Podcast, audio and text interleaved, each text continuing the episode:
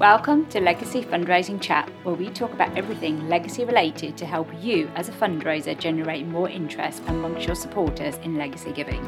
I'm your host, Sunita Gudu, founder of Persuasion and legacy marketer, providing consultancy, training, coaching, and interim legacy support to small to medium sized charities.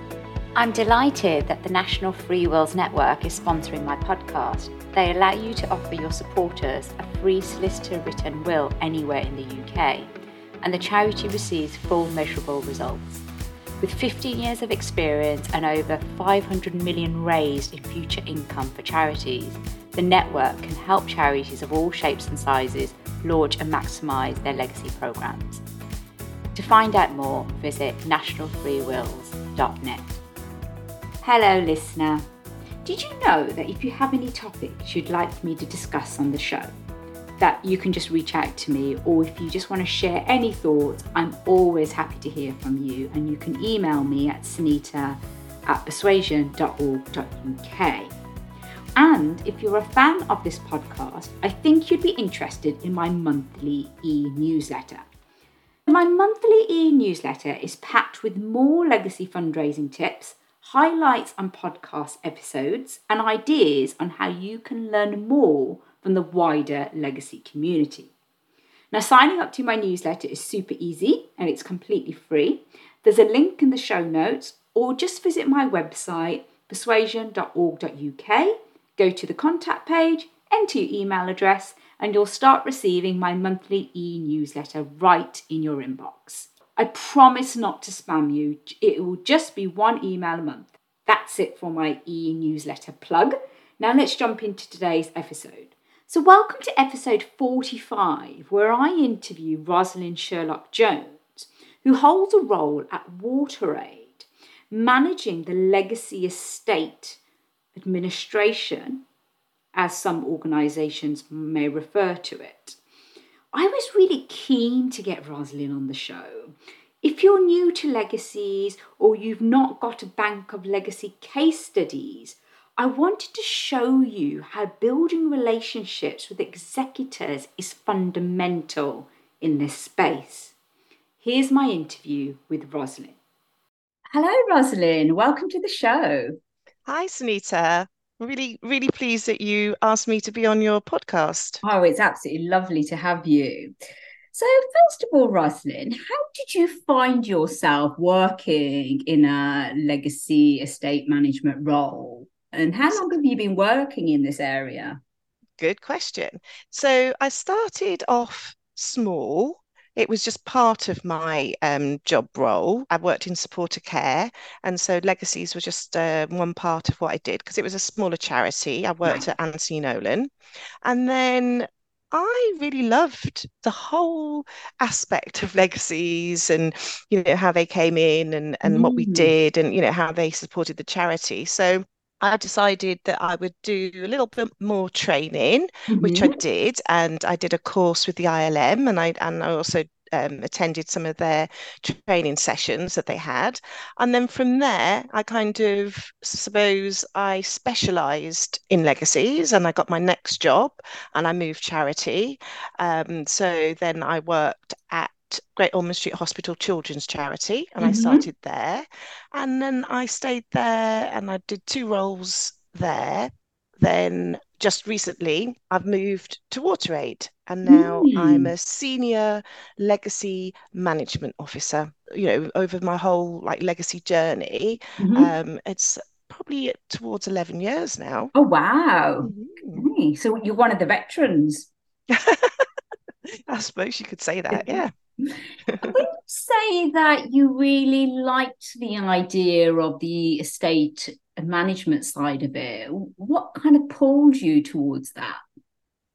I think it was just really interesting and just and just hearing the the stories of why people would support charity and then you mm. know going on to make that decision to actually leave a gift in their will um, you do get to find out a lot about the supporters um, just you know if their families send in information sometimes you would have spoken to the supporter before mm-hmm. um, you received the gift um, not always but that there's just so many different aspects to why people want to support the charity. Mm-hmm. And then it's such um at a time that's so difficult for the family, mm-hmm. um, it can be something that, you know, to find out a little bit more about the person's interests and what mm-hmm. they supported in mm-hmm. their life, and then go on to support in the future with a legacy. Mm-hmm. And I just like the process, and each case is so different, but the mm. process um, of how you, you know, you go from um, finding out about the legacy and then to receiving it is is the same for each case. Um, Mm. But each each supporter is so different and you know varied. Um, the people that you deal with in mm. in this mm. profession. So yeah, I really enjoy it. I just think it's something that suits me and and yeah, I I really enjoy supporting our executors um, mm. through the mm. process there's so much there I want to unpick, and we definitely will do in this episode. And I imagine my listeners got lots of questions as well firstly, could you talk us through the day in the life of Rosalind as a legacy estate management? What does that actually involve? What's a typical day like for you when you're looking at a particular file? So um, we we start off with a notification. Mm-hmm. Um, often that will come through from Smee and Ford, um, mm-hmm. which is a company that um, scans the wills mm-hmm. each week. And if a charity is named in a supporter's will, then they notify the charity. And um, we use a database, a bespoke database called First Class. So we would have the case set up within there. Um, we'd start off with a notification. We would expect to hear from the executor and then if a period of time has passed and we haven't heard anything, we just write out to the details that, that are on the notification mm. and provide our, our contact details and, you know, say we're available um, to assist. Mm. Um, and also talk about maybe if they've not had a charity beneficiary before, these are the kind of um, through our experience these are the areas that um, you know we, we point out that maybe we probably have a copy of the will on file but there's certain valuations that we need and there's like um, exemptions that uh, charities have so we we just kind of point them in the right direction and give our contact details so mm. that then mm. they can send their their side of things directly to our team because sometimes mm. you find on the will sometimes the information can be um, a little out of date, um, like if the office has moved address or right. or something like that. So it's good to make contact with the executor if they mm-hmm. haven't contacted us first, mm. um, and then depending on where we are within the administration, the executor is normally providing us with updates and asking us questions regarding maybe various assets within the estate and checking our details for payment and then just yeah just generally keeping us informed um, through the administration and then to finalise with the payment of the legacy. Um, and then of course we would acknowledge that payment and close our file if there's nothing else for us to to check then we're happy to close our file mm. I mean, you make it sound quite straightforward, but as we know for anyone that's worked in the sector a while, that this process can span over years, can't it? It's not just uh, as I've tried to kind of direct in terms of give us a day in the life of Rosalind. I think it's fair to say that it's a very long process. Would you say, Rosalind? Yeah you know, it depends on the type of gift mm. as to how long you would um, say from the time that somebody's passed away to when you would receive it. So mm. um, each of the cases that I'll be working on will be at a different stage in the mm. process. Mm. So would have some cases that we have just been notified about. And then we'll have some cases that they'll be asking for our bank details so that they can make the transfer mm. um, of the gift and anything in between right at the beginning, um, the executor will make an assessment of the assets and and also the liabilities and they will have to fill in forms um, that they will send to the court um, mm. to apply for probate and um, there's also other aspects to consider like um, inheritance tax mm. and capital gains. You start off assessing what the estate has like in terms of assets and liabilities, mm. and then you go from there because it's mm. a, a process that you're guided mm. through. Um, there's loads of information on the mm. government websites to to assist an executor. And what I'm actually hearing from your approach is that you're really helpful to the executor. You've mentioned about giving the executors advice on how to administer the charity aspect, the charitable gift within the estate. And that's really lovely to hear, actually, because I think that sometimes there could be a misconception that really, obviously, charities want the money in as quickly as possible, but it's really nice to know that you're looking at it also from the executor perspective. And you have mentioned executors that are solicitors, and as we know, there's other executors that we refer to as lay executors. Can you tell us the types of people that you come across as lay executors? In the sector generally, non um, solicitors, non professionals, um, say maybe a family member mm. or um, a friend that's been appointed as an executor would be referred to as a lay executor. But WaterAid, we we understand that that's a, a special role, and we we kind mm. of like to call them personal, the personal mm. executor, right? And we understand right. that often the reason why this person has been asked to be the executor is maybe the the person that's asked them to be their executor of their will has thought well this person is is going to be able to carry out this duty right. um, and it could be that maybe they've had um, in their previous role or a current role you know maybe they have um, worked in a position where their skills from from their working life would translate quite well into right. being an executor. Mm-hmm. So sometimes maybe they're a retired accountant or right. even a solicitor or you know mm-hmm. in that role or mm-hmm. maybe they're just mm. somebody that they think well, they'll be organised. They'll be right. a good person to to uh, make sure that my wishes are mm. carried out. Mm-hmm. You know, if if you're carrying out that role for a loved one, mm. it it can be, you know, it, it can be time consuming. Obviously, it's a time you know when you're going through bereavement so mm-hmm. anything that we can do to make it easier we explain the kind of paperwork that that we would like. I mean, it's normally copies of things that they would already have, and we would offer to be lead charity and explain that other charity beneficiaries are probably going to need the same type of paperwork. So we'd be happy to share that with our other co beneficiaries. We're really grateful that they would take on this role. And yeah, we have got a lot of expertise and we just yeah would offer to support them in any way that we can mm. i mean mm. in in the team that i work with now in WaterAid one of our team members is a solicitor so it's nice for them to have that confidence that we know what we what we're doing and we've done it previously and and we can foresee any pitfalls or advise them to maybe with assets to make sure they get a few valuations um, things like that that's great, Rosalind. And personal executor, I'm definitely taking that one. It sounds so much better than lay executor, doesn't it? So I'll be mm-hmm. dropping that for sure from now mm-hmm. on.